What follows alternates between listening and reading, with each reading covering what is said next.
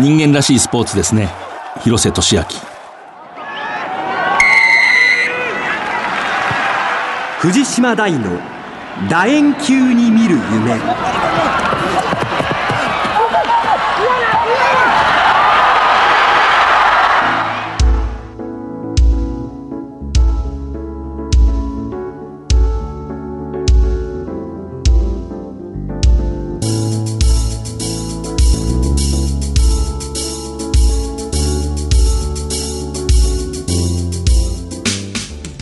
こんばんは。スポーツライターの藤島大です。第一日曜の夜9時半からラグビー情報をお届けしています。9月18日から10月31日まで開かれていたラグビーワールドカップイングランド大会。ニュージーランド代表オールブラックスがオーストラリア代表ワラビーズを破り、まあ、優勝しました、えー、今日はこの後ラグビーマガジンの田村一博編集長をゲストにお迎えして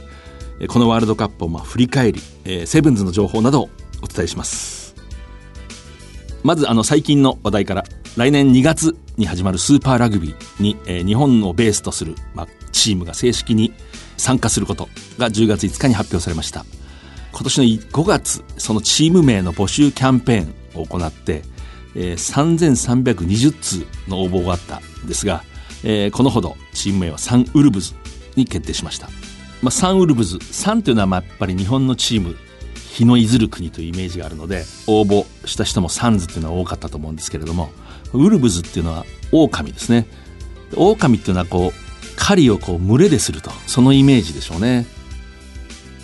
えー、続いて、えー、2016年のリオデジャネイロオリンピック出場をかけた男女セブンズ日本代表の動きについてです、えー、11月7日8日に7人制ラグビーアジア予選の香港大会が行われます。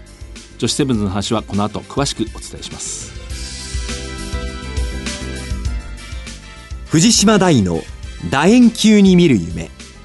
この番組はラグビー女子日本代表を応援する西南商事の提供でお送りします。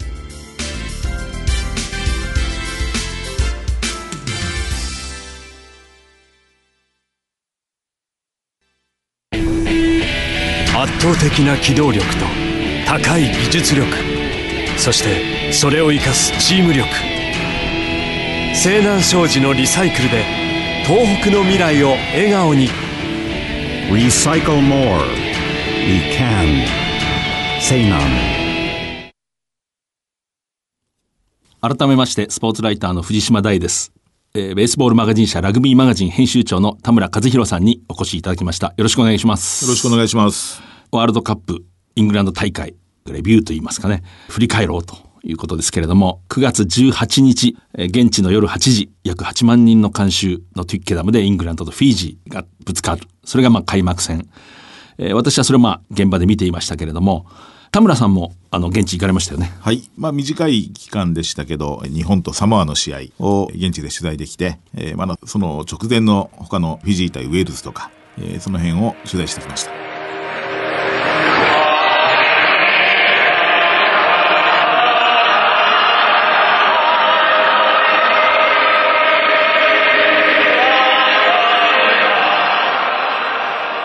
田村編集長羨ましいことにカーディフのミレニアムスタジアムこれまあラグビーファンとしてはぜひ訪れたい、まあ、聖地の一つですけれどもあそこはね歌の雰囲気がそうですね、こう自然発生的にこう出てくるのがいいですね、うん、あれ本当にこう一度聞くと忘れがたいなんか記憶ですね。あの音っていうのは、うん、歌声。フィーチー対ウェールズもなんか結構面白かったんじゃないですか。そうですね、まあ、ウェールズのホームでやったんですけど、うん、ものすごいこの声援、でもそれに負けないフィジーの、えー、健闘とすごく盛り上がりましたね。あの、サモア戦、この流れで喋りますけど、日本とサモアですね。私はサモア、あの、今年何月でしたっけね、オールブラックスと。7月ですね。ね、はい、自分の国で戦った時の、あの映像を見て、うわ、これは大変だと、まあ、思ったんですけれども、やっぱりスプリングボックスに勝つというのはいかに影響があるかと、サモアがやっぱりこう日本をリスペクトして、なんかこう反則したら負けちゃうんだみたいな感じでね、うん、あのラックであの一番怖い獰猛なバーンってこうラックに、入ってくる体でぶちかましてくるようなことを控えてましたよね。うん、で結果的に次のところでオフサイドしてもう結局反則することに変わりはなかったっていう、はい。うん、展開でしたけれども、うん、ああいうふうになるんだなと思って。そうですね、うん、もう終始そういう展開でしたよね、トンプソンがやっぱすごかったですね。すごかったですね、はい、トンプソン・ルーク。足首が今すごく痛いって言ってましたね。で、まあ代表からはね、これでこの大会で引退ですので、もう僕はおじいちゃんよって言ってましたけどね。体悪くない。でも、4年後は多分、ちょっと難しい。38歳多分無理です。けど、家族のバラバラちょっと、それは一番大変ね。あの、今から僕は子供2人は若いね、ちょっと一緒にやりたいだから、それ一番、一番キーポイントだけど、でも若い選手は、あのロックはいっぱいいい選手あるよね。だから、多分あのそれは問題ない。まあでもああれだけ体を酷使するとそのおじいちゃんって言葉がまんざら大げさでもなくて丈夫な人間の丈夫なスポーツの中におけるある種の老人のような確かにサモア戦のトンプソンすごかった。本当にいい選手ですね。まあ、えーカンタベリー、ニュージーランドのカンタベリー出身なんですが、リッチー・マコー選手と一歳違いということで、こう、本当、あの、前後にいい選手が、えーたくさんいたので、なかなかこう、カンタベリーでは、えー体制できなかったんですが、日本に来て大きく成長しましたね。ロックではちょっと低いし、フランカーではもっと速い人がいるみたいな、ちょうどそういう体型でね、あのサイズのところにいい選手いるんですよね、外国人って。こう代表に選ばれにくいんだけれども、ううまくて頑張る人が多い。ラグビーマガジンでもこう、読者投票で、えージャパンの MVP はってやったら、トンプソン・ルークがもうダントツで1位でしたね。ラグビーマガジンの読者は、ワイドショーの視聴者と一線隠してますね。やっぱり立派な読者を持ってますね。はい。でも、トンプソンさんを表紙にすることはできませんでした。その勇気はなかったですね。本当に申し訳ないです、これは。どうしても表紙はトライをする人とか、まあ、日本の若い選手。今だったらやっぱり五郎丸選手なんですけど、やはり何号も続けて五郎丸選手にわけにいかないので、本当にトンプソン・ルーク、まあ、見事でしたね。立派でしたね。現場のそのサモア戦、スタジアムの人も日本びいきだったんじゃないですか。そうですね。まあ、エディ・ジョーンズヘッドコーチも言ってましたけど、えーイングランド人がこんなにジャパンのジャージを着るの初めて見たって言って感激してましたね。はい。なんかロンドンでもね、本当に売り切れたって、こう、そうですね。ジャパンのグッズジャパンのジャージはもう本当どこ行ってもなかったですね。オフィシャルのショップに行って1枚あるかどうかっていうぐらいでしたね。うんまあ、現地の報道でも世界中の人が自分の国の次に応援するのがジャパンだろうっていうふうに書いてましたね。まあ本当にそうで、準決勝が終わったあたりで、ちょっと総括めいた報道が出るんですけれども、こういう表現がありますね。スコットランドを称える記事で、スコットランドは日本の次に著しく改善されたチームだと。それぐらいインパクトのある、まさに出来事。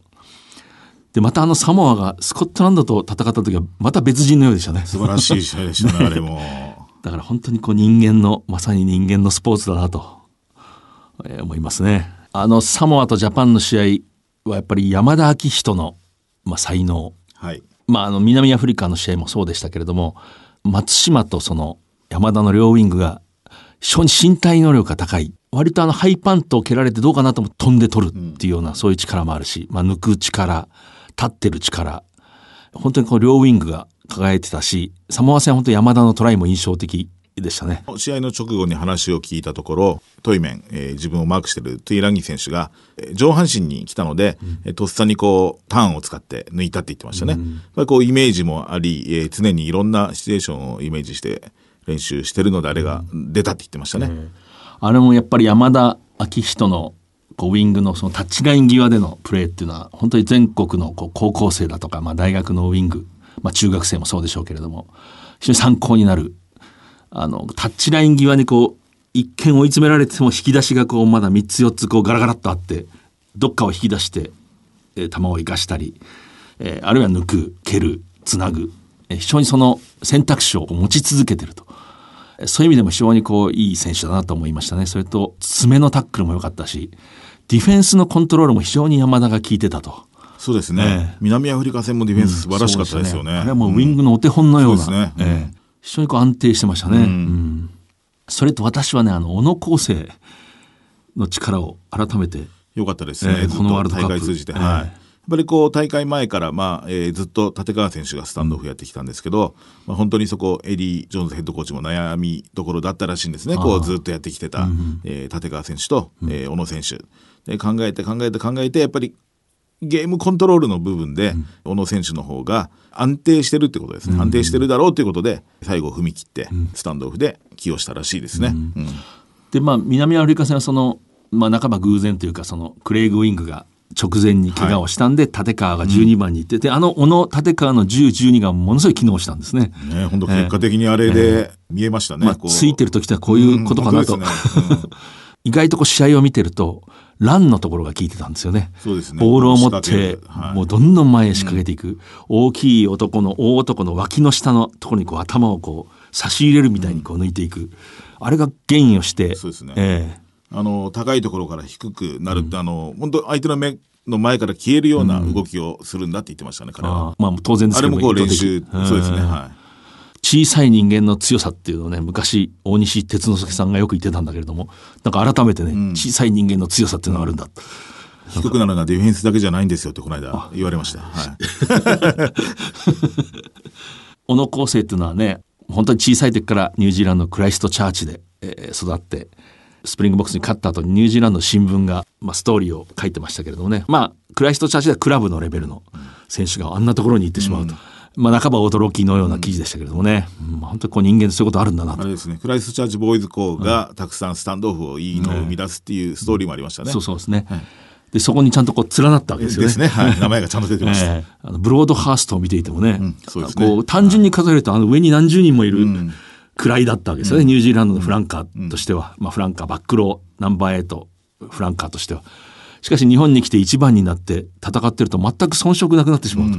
そのニュージーランドの一番の人たちと、これは本当に人間の力っていうのはそういうもんかなと思いましたけどね。えーで、まあ、この番組でも先ほど言いましたように現地に取材に行った、えー南アフリカ戦を、えースタッフともども目撃をしたと、まあ、そういうこともありまして番組のまあお知らせなんですけれども11月3日午後6時から楕円球に見る夢スペシャルラグビーワールドカップ特集と題して、1時間の特別番組をお送りします。やはり、ラグビーマガジン編集長田村和弘さんをお迎えして様々な話をしていきたいと思います。その番組の中では日本代表の前のキャプテンで今大会出場機会はなかったけれども本当にそのチームをまとめる重要なまあ役を担った東芝ブレイブルーパスの広瀬俊明さんにえー電話で出演をしていただいて、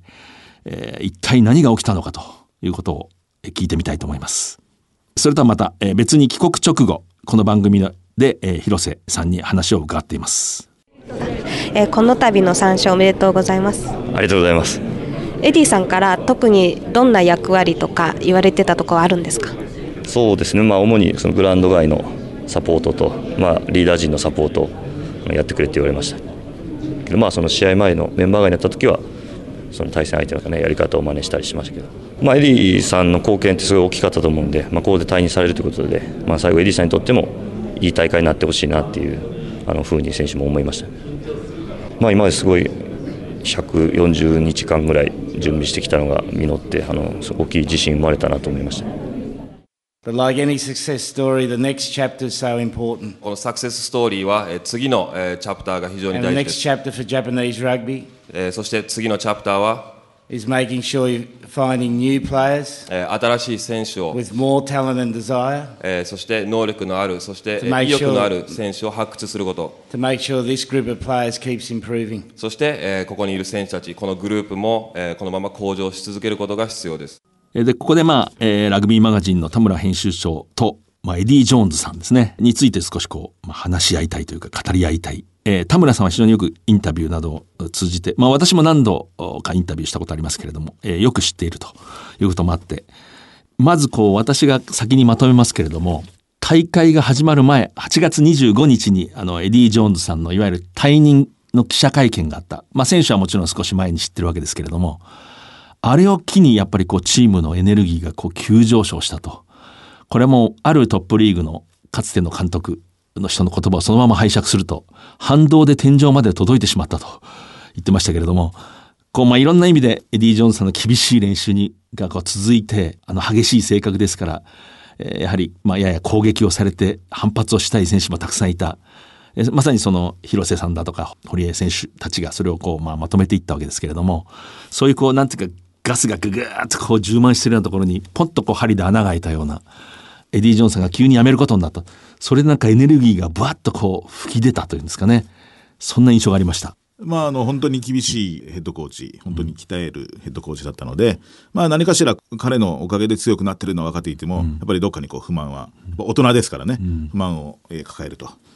いうところはあったでしょうね。よく海外では選手たちの力で解任までえー追い込むとかあるわけですけど、それとはやっぱりタイプがちょっと違うとは思うんですよね。えーそういうのはこう溜め込んでたところに、まあ、嫌いな部活の先生が、えー 学校の校長先生の判断で、えー外れて、みんながわー喜んだとか、そういう感じに多少似てるかなっていう感じはありますね。しかし、あんまり好きじゃないかもしれないけど、ものすごく厳しくていい練習をしていたので、力はついてたと、はい。うん。力はついてたけど、何かちょっと心がもやもやっとしてたところに、たまたまそういう風な流れになって、まあ、席が開くっていうんですかね、こう開いて、ドーッと水がこう溢れていくような。でその水を溜めてたのは、やもちろんエディ・ジョーンズさんの力ですね。で、それがちょうどその南アフリカの試合に、まあ、いわばピークになったような感じがしましたね。あそこまでのこう劇場化の、えー指導者と、あのレベルで大人になって、えージャパンで世界と戦うっていう位置に行って出会うことって過去に多分なかったと思うんですよね。こうみんな学生時代であるとか、その辺ではこう会ってきたと思うんですけど、この世界に来てまでこういう人がいるんだっていうので、あの、ちょっと、そういう異質なところは感じてたと思います。で、本当にそれによって引き上げられたし、こんなことまでやんなきゃいけないかと思ってたと思うし、そういう本当のバランスが全て、えーこのことでうまくいったのかもしれないですね。本当に。はい。そんな簡単にいい人とかそういう感じじゃないですね。そうですね。まあ、過去を見てもどこに行ってもそうですし、近くにいる人は本当にわかるでしょうし、ある昔一緒に仕事をした人から言わせると、集中力がすごいって言いますね。こう、ワールドカップで準優勝した経験がある、えー世界でもトップクラスの指導者と言われながら、トップリーグのヘッドコーチをやった時には同じテンションでやれる人だと。だからそれだけえーそこにいても周りにも厳しくやれるし、ほぼすごくナイーブになると。一つのトップリーグの試合の前日、すごくナイーブになると。そういうものを見て、トップのコーチとはこういうものだっていうのを感じたって、その人は言ってましたね。なんといっても準備がなければスプリングボックスに勝てるわけもないので、正しい練習というか、まあ、負荷をかけて、まあ、長期拘束で。私は本当に感じたんですけれども、私は他のスポーツもよく取材するんで、あの、実はエディ・ジョーンズさん、日本の選手のその弱さみたいなこともよく口にしてたし、励ます意味もあったのかもしれないし、まあ日本のラグビーのシステムについては非常にこう不満を持ってたし、隠さなかったし、しかし実はあのエディ・ジョンさんがあの長期キャンプで拘束していく方法というのは日本の球技が昔からまあいわば得意としていた。古いこうバレーボールでオリンピックで金メダルを取る時だとかサッカーでメキシコの銅メダルを取る時みんなあの方法をですね。固定して長期キャンプで世界のまあ一流の国に対して質だけではやっぱり追いつかないんで量で圧倒する。何倍も練習してやっと並んでいくっていうことをまあえー日本の優れたコーチは知っていたし、過去の。エディ・ジョーンズさんも実はそれを踏襲してるというか、そういう印象がありますね。当たり前の話だけど、この当たり前の話をやりきる人ってのはあんまりいないんですよね。うん。トンプソン・ルーク選手が言ってたんですけど、こう、彼はやっぱりこのコーチ陣がいったからこその今回のいい成績だと思ってるっていうふうに言っていて、えーこのデータを持ってるチームはたくさんあると。いろんなデータを集めて手にするチームはあるんだけど、このチームはその使い方がすごく上手なんだと。だからやっぱりこう、コーチ陣の力量が素晴らしかったとは思うって言ってましたね。あの、ボズウィックね、はいあの、ラインアウトを担当したイングランドの元キャプテンですけれどもね、この人は相当力があるなと。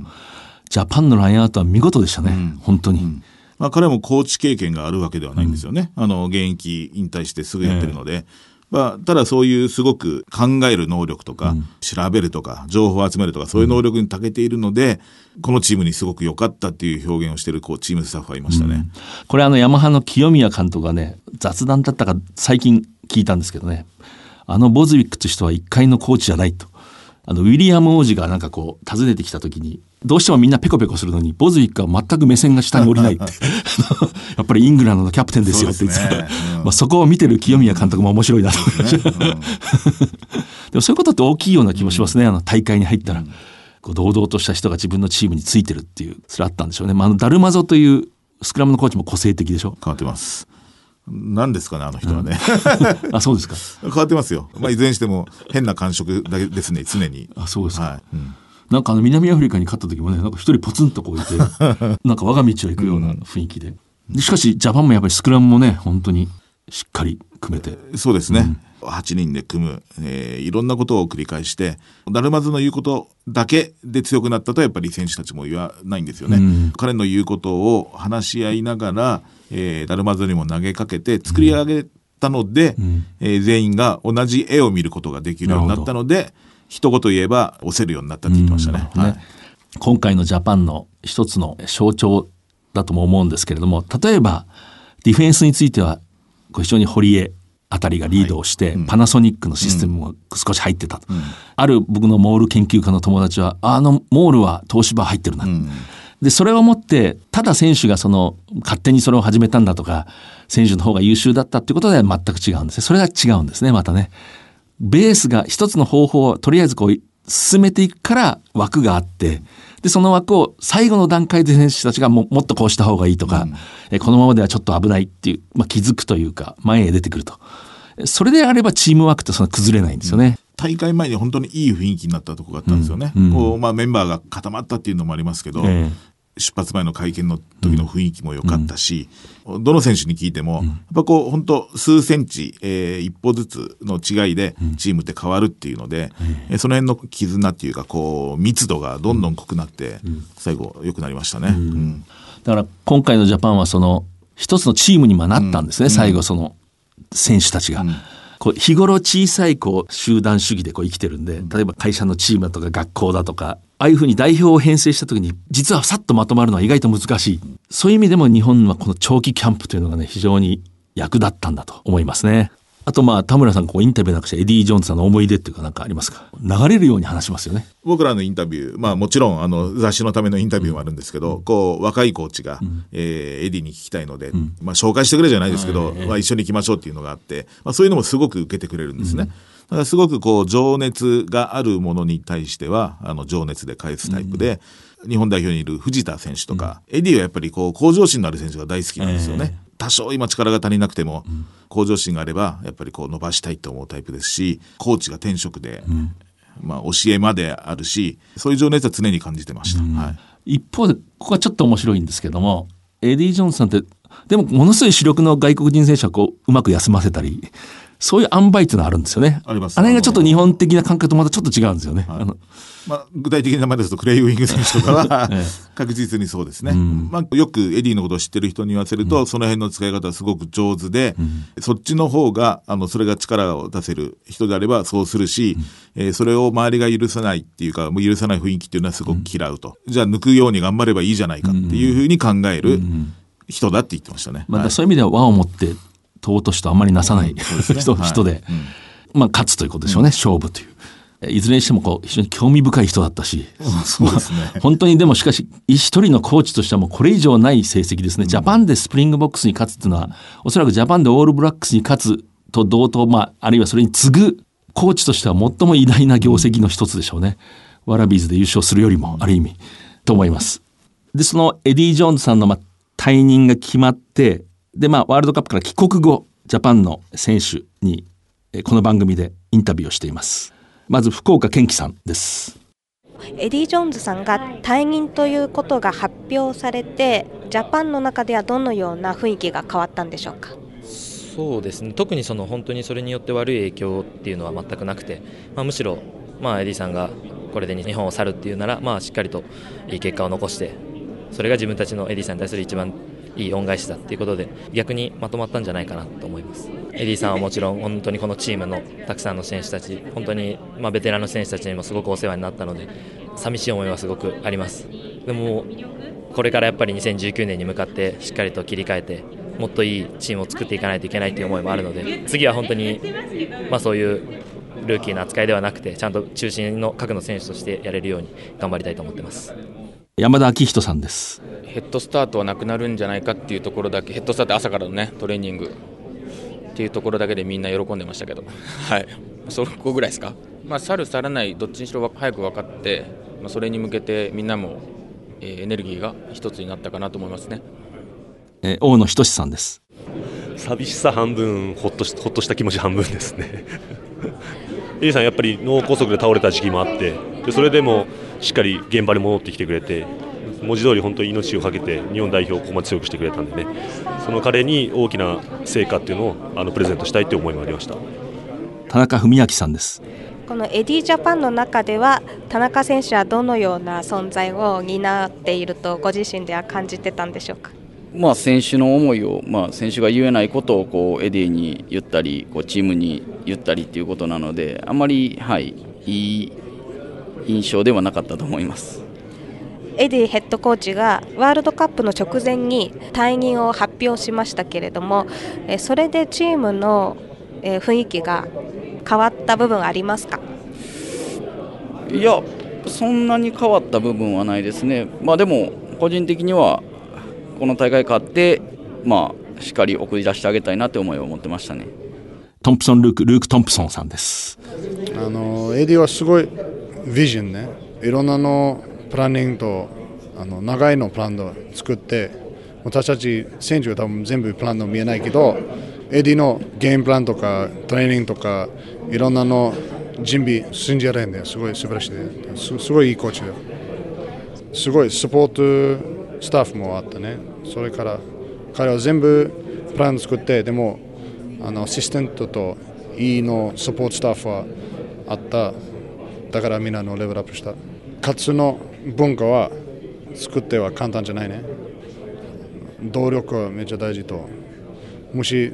勝つは簡単多分誰でもやった。でもそれは簡単じゃない。あのだからハードワークは難しいのことやって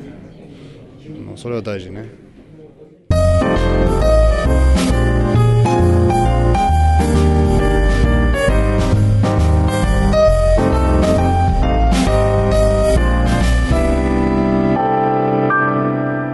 えー、ここからは女子セブンズについて話したいと思います。11月7日、8日に香港で7人制ラグビーのアジア予選が行われます。これは非常に重要な、まあ、大会です。えー、ラグビーマガジンの田村編集長、女子セブンズ、まあ、決戦の時迫ってるんですけれども、どう展望してますか？女子代表、まあ、えー、桜セブンズですね。えー、すごくいい階段を登ってきたと思います。ここに焦点を絞って、何年も前から、えー、やることをやって、まずは本当に AD ジャパンと一緒ですね。幹のところをよく走って、ディフェンスをよくして、それを徹底的にやって、今、それをうまく使う、えー、戦術のところに入ってると。で、すごく力も伸びてきてますし、いい上り坂を登りつつ、ここに入ってこれたと思ってます。中国、まあ、身体能力が高いって理解してるんですけれども、なんか情報ありますか、はい1年前に、うん、えー、インチョンのアジア大会の決勝で当たったんですね。まあこれが素晴らしい試合で、うん、えー、日本は負けたんですが、中国に肉薄したと。これは本当にラストワンプレーで届かなかったっていう試合ですね。でもその時もやはり中国の選手は素晴らしくて、体は大きい、170センチ以下が本当1人か2人しかいないっていう状況で、見てるとやっぱりもうラグビーになってるんですね。判断も素晴らしい。えー、走ったら速い。えー、そういう選手が揃っていました。でも今そこにもう日本代表追いつこうとしてるので、うん、え実際こうアジアの、えー、女子のセブンズでは、えー、勝ったりもしてるので、自信を持っていけば十分いけるんじゃないですかね。うん、まあ、それ以外の敵っていうのはカザフスタンとか、あの辺もこの間一回負けてしまったんですけど、うん、やはり気を抜くと相手は大きい、えー、速い選手もいる。競技性でもありますけど、えー、安心はできないですけど、安定感は今、日本があると思ってます。とりわけこの女子セブンズの代表の試合を見てると体格でとスピードでこうガタガタっと持っていかれる恐れがあるところがまた見てるとスリルがあって、はい、本当にそこをこう組織とここのなんていうんですか粘りだとか、えー、賢さ戦術の確かさそれでこう勝っていくジャパンっていうのは非常にこう魅力がある。本当面白いですよね今。面白いですね、はい、リオデジャネイロ五輪オリンピックですね。これ出場かかってるわけですけれどもこれに出場するということは今まあ、追い風と言っていい、この日本のラグビー界にとって本当にこれも大切なことで、これも本当に注目の戦いですね。私も現地に行こうと思ってますけれども、田村さんも。私も行きます。えー、何かを食べに行くわけではありません。食べ、食べもしますけど、両方両立したいと思います。10月20日に都内で女子セブンズ代表に取材しました。中村千春キャプテンに目標を聞いています。リオに向けて最大の、まあ、ライバル、はい、どのあたりに考えてますか？と、まあ、中国と香港ですね。香港は前回のアジアシリーズでも優勝してますし中国もずっと私たちの前アジアトップを走ってきた国なのでそこを目標にというかライバルに見据えて足元固めて戦っていくって気持ちでいます。リオデジャネイロオリンピックのメダルっていうのが私たちの目標なので順調に来てはいると思ってますしここでしっかり出場権を取って今シーズン中に世界トップ3を倒すっていう目標をしっかり達成できればオリンピックのメダルも必然と見えてくるかなと思っていますでラグビーマガジンでは、まあ、このジャパンの躍進もあって非常にこう編集が忙しくなって編集部が。えー、なんかまた一つ雑誌が。そうですね。プールステージが終わったところで一度日本代表の激闘号っていう速報号を出したんですが、11月の6日に今度はワールドカップ全体を扱った、えー、ワールドカップ決算号、えー、総集編ですね。えー、これを発行します。えー、これはもう1995年の大会まで、えー、こういう別冊の形で出していたんですが、うん、それ以来のことですね。はい。まあ、日本のラグビーの歴史を象徴するその、はい、本当そうです。この号が出るということが、まあ、ラグビーファンにとって嬉しいことで楽しみです。今夜のゲストはラグビーマガジン編集長の田村和弘さんでした。お忙しいところありがとうございます。ありがとうございました。圧倒的な機動力と高い技術力。そしてそれを生かすチーム力。西南商事のリサイクルで東北の未来を笑顔に Recycle more. We can. Say none. 人間らしいスポーツですね。広瀬俊明。これはあの東芝ブレイブルーパス、まあ、日本代表の広瀬俊明さんが2010年シーズンでしたかね2011年のプレーオフのセミファイナルでサントリーに12対17で敗れたあと囲み取材の時でしたかね私が聞いた言葉ですこれどういうことかっていうと、その12日前に、えー、同じ顔合わせ、東芝はサントリーに26対10で勝ってたんですね。その日、サントリーの気迫はまあ凄まじい。東芝も十分に気合が入ってる。しかし、12日前に負けた方がやはり悔しいので気迫で上回ったと。まあ、そのことについてこの広瀬さんが語ったわけですね。人間らしいスポーツですねと。で、そのことがまさに先日のワールドカップですね。南アフリカ戦。あるいはサモア戦、アメリカ戦、まさに人間らしいスポーツがそこに現れたというんでしょうかね。あの南アフリカ、あのスプリングボックスの選手ですらナイーブになる。あの獰猛な怪人怪力のサモアが日本をリスペクトしてなんか妙におとなしくなる。えずっと同格だったアメリカがもうアメリカに対してジャパンの選手が心のもう深いところの優位性っていうんですかねそれをもう完全に抱いていると改めて人間らしいスポーツだと思いました。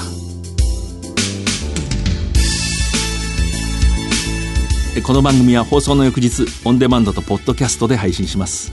ラジオ日経のこの番組のウェブサイトからはご感想などお送りいただけます。来週のこの時間には再放送もあります。11月3日午後6時から楕円球に見る夢スペシャルラグビーワールドカップ特集特別番組をお送りする予定です、え、次回は12月6日夜9時半からです。それではまた藤島大でした藤島大の楕円球に見る夢この番組はラグビー女子日本代表を応援する西南商事の提供でお送りしました。